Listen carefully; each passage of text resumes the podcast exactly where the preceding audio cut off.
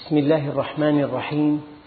الحمد لله رب العالمين والصلاة والسلام على سيدنا محمد الصادق الوعد الأمين. اللهم لا علم لنا إلا ما علمتنا إنك أنت الحكيم العليم. اللهم علمنا ما ينفعنا وانفعنا بما علمتنا وزدنا علما. وأرنا الحق حقا وارزقنا اتباعه. وأرنا الباطل باطلا وارزقنا اجتنابه واجعلنا ممن يستمعون القول فيتبعون أحسنه وأدخلنا برحمتك في عبادك الصالحين. أيها الإخوة الكرام مع الدرس الثالث والأخير من سورة الجمعة ومع الآية التاسعة وهي قوله تعالى يا أيها الذين آمنوا إذا نودي للصلاة من يوم الجمعة فاسعوا إلى ذكر الله وذروا البيع ذلكم خير لكم إن كنتم تعلمون. في بلاد أيها الإخوة ابتعدت عن الدين سنوات طويلة تزيد عن سبعة عقود. هذه هذه البلاد فيها من التجهيل ما لا يوصف. ذكر لي أحد الخطباء ذهب إلى هناك ليلقي خطبة واجتمع آلاف مؤلفة. وأكثر هؤلاء المصلين يشربون الخمر في ضمن المسجد وهم يستمعون إلى الخطبة. السبب أن هذه أن صلاة الجمعة التي هي العبادة التعليمية كانت مفقودة لسنوات طويلة لعقود طويلة. ذكرت هذه القصة بادئ ذي بدء لألفت النظر إلى خطورة صلاة الجمعة. صلاة الجمعة أهم ما فيها خطبة الجمعة لأنها عبادة تعليمية. فالمسلم فرض عليه أن يصلي الجمعة وأن يستمع إلى خطبة ما. أية خطبة؟ لا بد من آية تشرح وحديث شريف يشرح. فمع تتالي الأسابيع والأشهر والسنوات يتعلم المسلم شيئا من دينه كثيرا. فربنا سبحانه وتعالى شرع صلاة الجمعة لتكون العبادة التعليمية الأسبوعية لتكون الشحنة الروحية لتكون المدد النوبي لهذا الإنسان. فالخطاب موجه إلى الذين آمنوا. الخطيب بنفسه أخبرني عن هذه القصة. قال لي والله آلاف مؤلفة. أمامي يستمعون إلى الخطبة ويبكون ويشربون من جيوبهم من الخمر ما يشاءون. وهم في, في المسجد. ماذا يفسر هذه الظاهرة؟ لا يعلمون منعوا من صلاة الجمعة سبعين عاما. فصلاة الجمعة حينما شرعها الله عز وجل شرعها لتكون عبادة تعليمية. تعليمية. أي خطيب مهما قل شأنه لا بد من شرح آية شرح حديث حكم فقهي شيء من سيرة رسول الله. لا نعرف قيمة صلاة الجمعة. نحن نصليها الحمد لله. بلادنا بلاد خيرة. بلادنا تقام فيها شعائر الله عز وجل ونحن مرتاحون جدا. هذه نعمة لا يعرفها إلا من فقدها. بديهيات أن الخمر محرمة والزنا محرم والقتل محرم. بديهيات هذه. هذه عرفناها من صلاة الجمعة.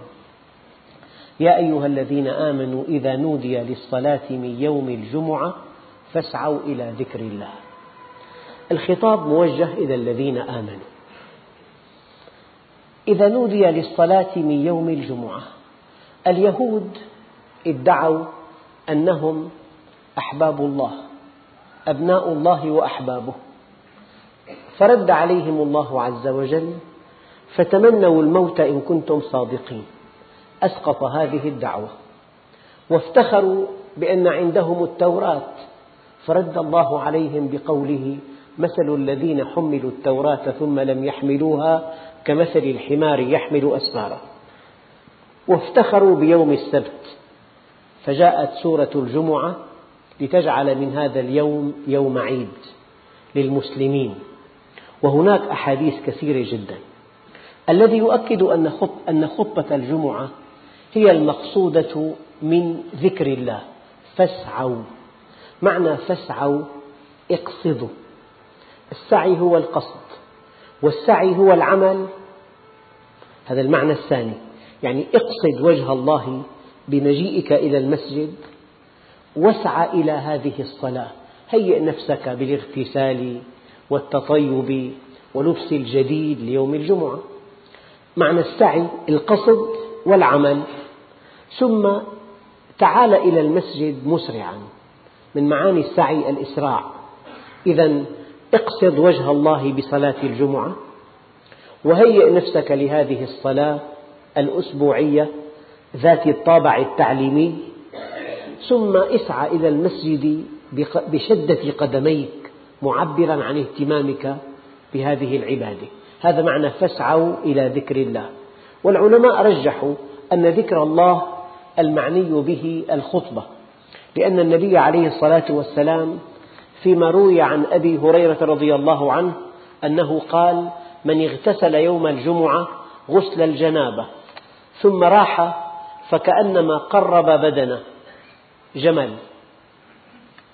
ومن راح في الساعة الثانية فكأنما قرب بقرة.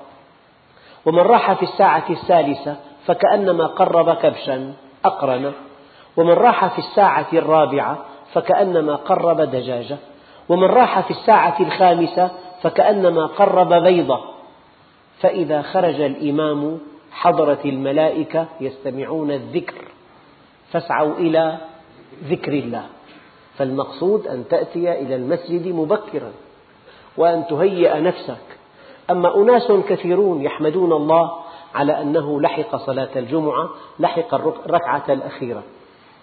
فاتك الخير الكثير فاتتك خطبة الجمعة التي هي معقد الرجاء فيها. إذا هنا فإذا خرج الإمام حضرت الملائكة يستمعون الذكر. قال تعالى فاسعوا إلى ذكر الله. ففي أكثر التفاسير رجح المفسرون أن ذكر الله هي الخطبة. يعني أنت حينما تستمع إلى ذكر الله تذكر الله.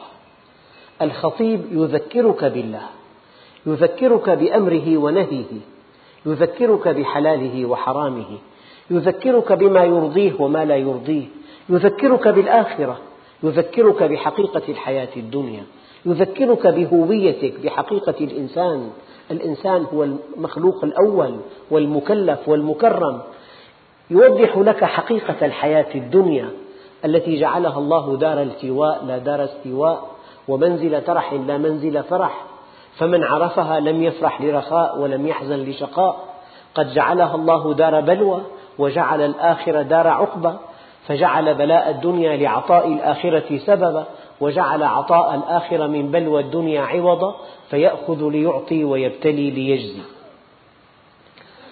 وحينما افتخر اليهود بأن عيدهم يوم السبت جعل الله عز وجل هذا اليوم يوم عيد. فقد قال عليه الصلاة والسلام فيما روي عن ابن عباس أنه قال إن هذا يوم عيد جعله الله للمسلمين.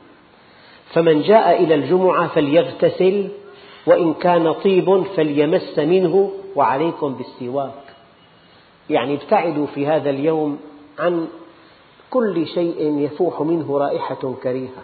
هذا يوم عيد يوم اغتسال يوم تطيب يوم لبس الجديد يوم استماع الخطبة يوم التقائك مع إخوتك المؤمنين. فبقدر إيمانك وتعظيمك لله عز وجل تعظم شعائره. ويوم الجمعة من شعائر الله. لذلك عن أبي هريرة رضي الله عنه قال سمعت رسول الله صلى الله عليه وسلم يقول إن يوم الجمعة يوم عيد فلا تجعلوا يوم عيدكم يوم صيامكم. النبي عليه الصلاة والسلام نهى عن صيام الجمعة. لأنه يوم عيد. يوم تلتقي فيه الأسرة. تلتئم تجتمع على ذكر الله. وأنا أعرف أسرا كثيرة. كل أمور البيت تجعل قبل يوم الجمعة. التنظيف والترتيب. لا ينبغي أن يكون هذا اليوم يوم ترتيب وتنظيف وغسيل. هذا يوم عيد. ينبغي أن يكون يوم عيد بكل ما في هذه الكلمة من معنى. لأن النبي هكذا قال. يا أيها الإخوة النبي عليه الصلاة والسلام وهو الصادق المصدوق الذي لا ينطق عن الهوى يقول في هذا اليوم يوم الجمعة ساعة لا يوافقها عبد مسلم وهو قائم يصلي يسأل الله تعالى شيئا إلا أعطاه الله إياه. أوراق كثيرة أمامي. هذه ساعة مباركة. في يوم الجمعة ساعة. لا يوافقها عبد مسلم. يكون قائما يصلي يدعو الله عز وجل أي دعاء إلا استجاب الله له. فمن كانت له عند الله حاجة فليكثر من الصلاة النافلة يوم الجمعة لأنك إذا وافقت هذه الساعة غفر الله لك واستجاب دعوتك. شيء آخر رائع جدا يسلج القلب. هو أن النبي عليه الصلاة والسلام قال الصلوات الخمس من صلاة إلى صلاة والجمعة إلى الجمعة كفارة لما بينهن ما لم تغش الكبائر. يعني جئت إلى المسجد وصليت الجمعة. إذا اجتنبت الكبائر الصغائر تغفر لك فيما بين الجمعتين. هذا من فضل الله وكرمه. الصلوات الخمس والجمعة إلى الجمعة كفارة لما بينهم ما لم تغش الكبائر. لذلك ما قول الذين يصلون الجمعة فقط؟ كيف نجيبهم؟ نقول لهم ترك الصلاة من أكبر الكبائر. ترك الصلوات الخمس من أكبر الكبائر وصلاة يوم الجمعة وحدها لا يكفر الكبائر. يكفر الله بهن كل شيء ما لم تجتنب الكبائر إذا اجتنبت الكبائر تكفر أما ترك الصلوات الخمس من أكبر الكبائر. بل إن من الكفر ترك الصلاة. دققوا في شدة حرص النبي على أداء هذه الصلاة. يقول عليه الصلاة والسلام عن عبد الله أن النبي صلى الله عليه وسلم قال لقوم يتخلفون عن الجمعة لقد هممت أن آمر رجلا يصلي بالناس ثم أحرق على رجال يتخلفون عن الجمعة بيوتهم يعني هم النبي أن يحرق بيت الذي يتخلف عن صلاة الجمعة. يعني معنى ذلك أنه ترك أمرا عظيما جدا وارتكب كبيرة كبيرة. وعن رسول الله صلى الله عليه وسلم أنه قال من اغتسل ثم أتى الجمعة فصلى ما قدر له أن يصلي ثم أنصت حتى يفرغ من خطبته ثم يصلي معه غفر له ما بينه وبين الجمعة الأخرى. يعني إذا الإنسان جاء إلى المسجد وصلى صلاة الجمعة مغتسلا عليه السكينة والوقار مصغيا إلى الإمام وصلى بخشوع. هذه الصلاة تمحو له ما بين الجمعتين ما لم ما لم تجتنب الكبائر. يعني إذا إذا اجتنبت الكبائر فهي كفارة من الجمعة إلى الجمعة.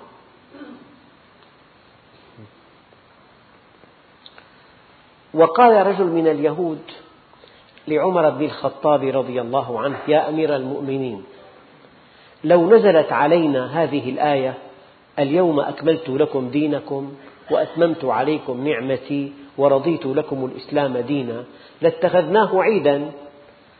فقال له عمر رضي الله عنه إني أعلم أي يوم أنزلت هذه الآية. أنزلت يوم عرفة في يوم الجمعة. أنزلت يوم عرفة في يوم الجمعة. اليوم أكملت لكم دينكم وأتممت عليكم نعمتي ورضيت لكم الإسلام دينا.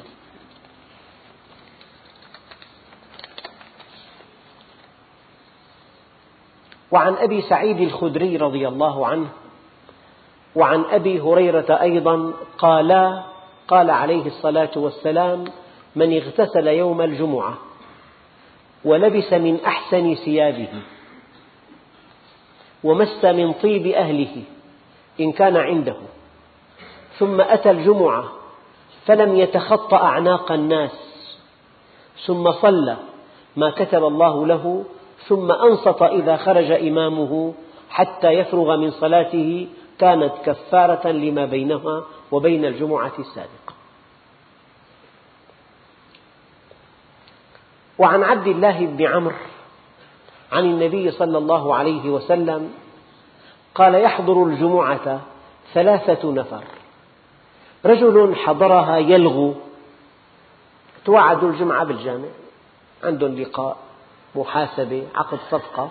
وين؟ بالجامع يوم الجمعة. فهو إلى جانبه يتكلم ويلغو ويتحدث بأمر الدنيا. فقال حضر الجمعة ثلاثة نفر. رجل حضرها يلغو. وهو حظه منها. ورجل حضرها يدعو فهو رجل دعا الله عز وجل. إن شاء أعطاه وإن شاء منعه. يعني ما أصغى إلى الخطيب. انشغل بالدعاء. ورجل حضرها بإنصات وسكوت ولم يتخطى رقبة مسلم ولم يؤذي أحدا فهي كفارة إلى الجمعة التي تليها. معنى ذلك ليس القصد أن تلغو بأمر الدنيا ولا القصد أن تدعو الله والخطيب يخطب. القصد أن تنصت إليه أن تعي ما يقول أن تعقل ما يقول أن تستفيد مما يقول أن تطبق ما يقول. كي تكون هذه العبادة تعليمية كما أرادها الله عز وجل.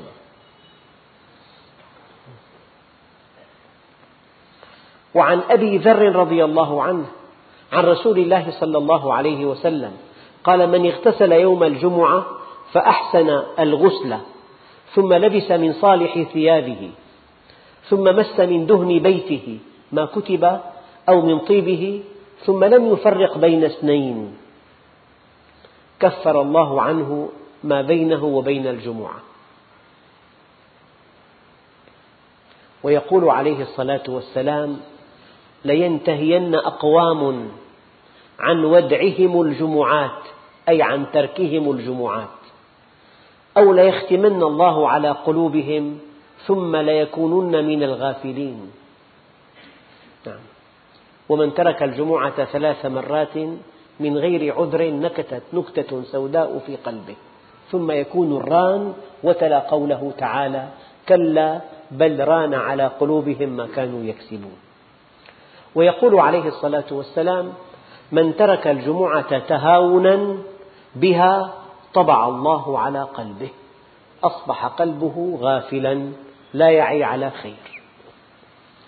أيها الإخوة الكرام ما من عبادة ألح عليها النبي كصلاة الجمعة وركز عليها كهذه الصلاة. قال إذا قلت لصاحبك أنصت والإمام يخطب يوم الجمعة فقد لغوت. اسكت. قلت له أنصت. هذه الكلمة تعد لغوا يوم الجمعة. إذا قلت لصاحبك أنصت والإمام يخطب فقد لغوت. أيها الإخوة يعني هذا شيء قل كثيرا. كان إنسان يأتي إلى الجمعة بثياب البيت بثياب النوم أحيانا. يعني هذا شيء التغى والحمد لله. كنت أرى أناسا كثيرين بثياب التبذل يدخلون إلى المسجد. يقول عليه الصلاة والسلام ما على أحدكم إن وجد أو ما على أحدكم إن وجدتم أن يتخذ ثوبين ليوم الجمعة سوى ثوبي مهنته؟ ثياب العمل دعها ثياب النوم دعها تعال بثياب حسنة إلى المسجد فهو بيت الله والجمعة يوم عيد وإنك تلتقي بإخوانك. وعن عبد الله بن بسر قال كنت جالسا إلى جانبه يوم الجمعة فجاء رجل يتخطى رقاب الناس فقال النبي له صلى الله عليه وسلم اجلس فقد آذيت. كان عليه الصلاة والسلام يجلس حيث ينتهي به المجلس.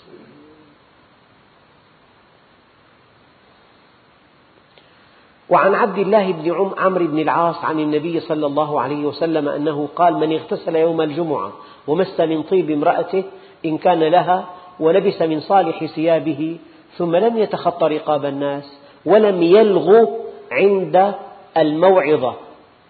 كانت كفارة لما بينهما ومن لغى وتخطى رقاب الناس كانت له ظهرا لا جمعة. يبدو أن لصلاة الجمعة أجر عند الله كبير. وعن سهل بن معاذ عن أنس الجهني عن أبيه عن رسول الله صلى الله عليه وسلم أنه نهى عن الحبوة يوم الجمعة والإمام يخطب. الإنسان يعني يطوق ركبتيه بيده بيرتاح بس ممكن ينام. يعني يقاس عليها الاستناد إلى الحائط من دون عذر طبعا بعذر موضوع ثاني. أما بلا عذر قعدة مريحة طراحة آه، مسند آه، متمدمد نام. فإذا نام ضيع عليه خيرا كثيرا.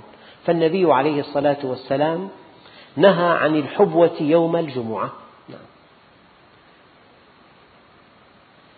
وعن جابر رضي الله عنه أن النبي صلى الله عليه وسلم قال لا يقم أحدكم أخاه يوم الجمعة ثم يخالفه إلى مقعده فيقعد فيه لكن ليقولن تفسحوا. من آداب صلاة الجمعة ألا تجلس في مكان أخيك. قال وإذا نعس أحدكم في مجلسه فليتحول إلى غيره إذا كان جلسة مريحة وكدت أن تنام انتقل إلى مجلس آخر.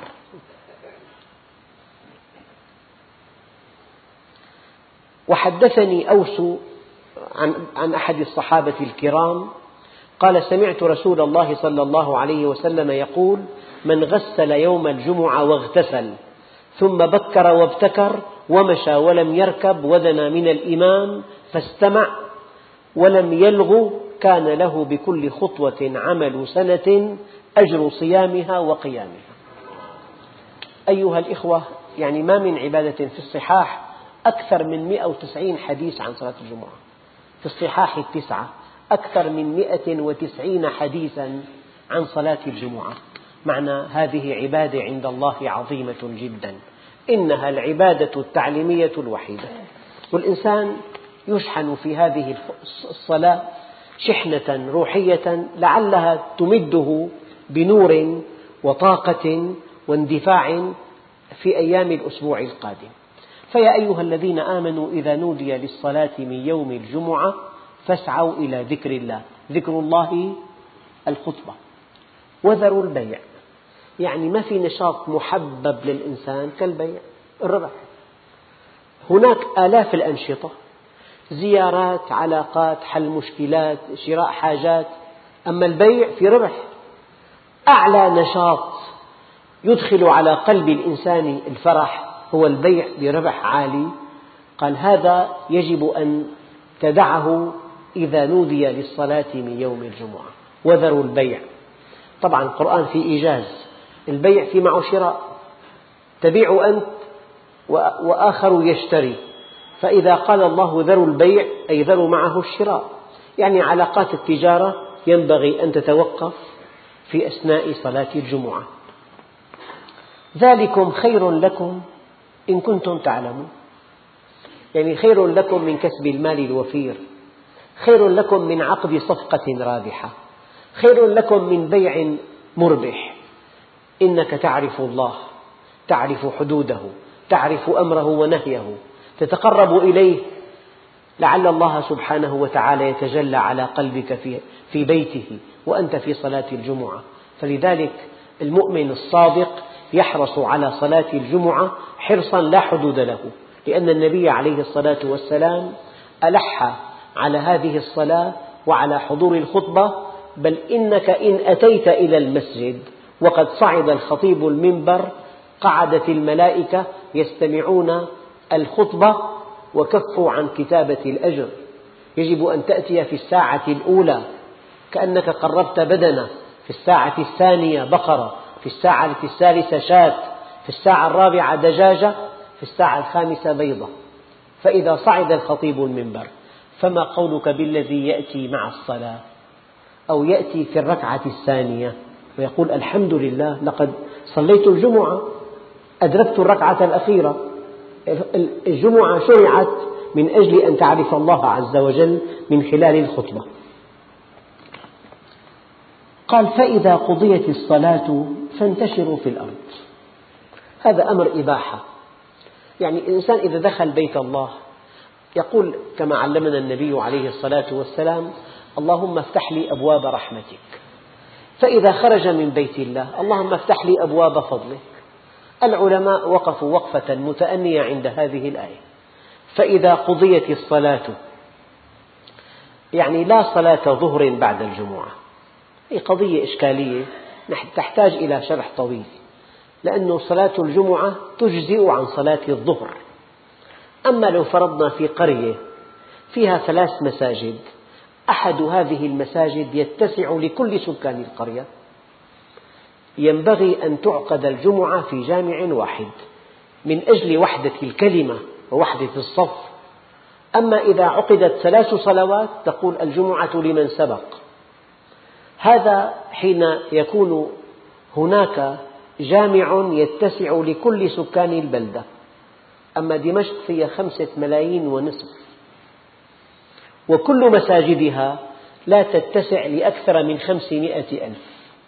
إذا كل الصلوات في المدن الآن صحيحة ومقبولة ولا داعي أن يصلى الظهر بعد صلاة الجمعة. لقوله تعالى فإذا قضيت الصلاة معك صلاة فانتشروا في الأرض. أي تفسحوا خرجوا من المسجد قالوا وابتغوا من فضل الله. بعضهم قال من فضل الله أن تعمل أن تكسب قوت يومك. بعضهم قال من فضل الله أن تعمل عملا صالحا. يعني أغلب الظن زيارة الأقارب صلة الأرحام عيادة المريض تهنئة الجار كل هذه النشاطات الاجتماعية التي شرعها النبي عليه الصلاة والسلام يمكن أن تكون عقب صلاة الجمعة أو يوم الجمعة بعد الصلاة. فإذا قضيت الصلاة فلك أن تفهم وابتغوا من فضل الله. الفضل المادي لك أن تعمل ولك أن تكسب رزقك ولك أن تعمل الأعمال الصالحة التي هي أيضا من فضل الله عز وجل.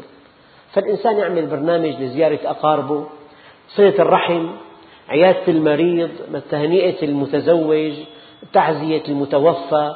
في أعمال النبي حض عليها ورغب فيها تلبية دعوة آه، تلبية وليمة. هذا كله يكون يوم الجمعة. فإذا قضيت الصلاة فانتشروا في الأرض وابتغوا من فضل الله واذكروا الله كثيرا. طبعا قال العلماء الذكر الكثير هنا يعني أن تذكر الله في كل أحوالك. كل شيء يصلك بالله عز وجل فهو من ذكر الله. لعلكم تفلحون. وإذا رأوا تجارة أو لهوا انفضوا إليها وتركوك قائما.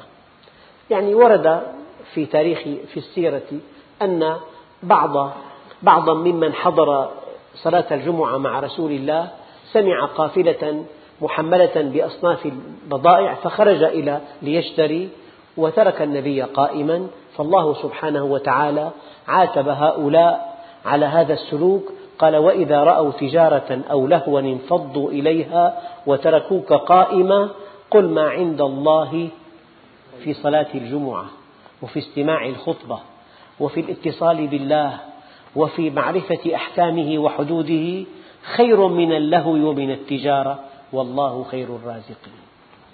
هو الذي يرزق. يعني إذا خرجت كي تبيع أو تشتري خرجت لقضاء حاجة لك هو الرزاق وهو الموفق وهو الناصر وهو المؤيد وهو الذي يعطيك كل شيء.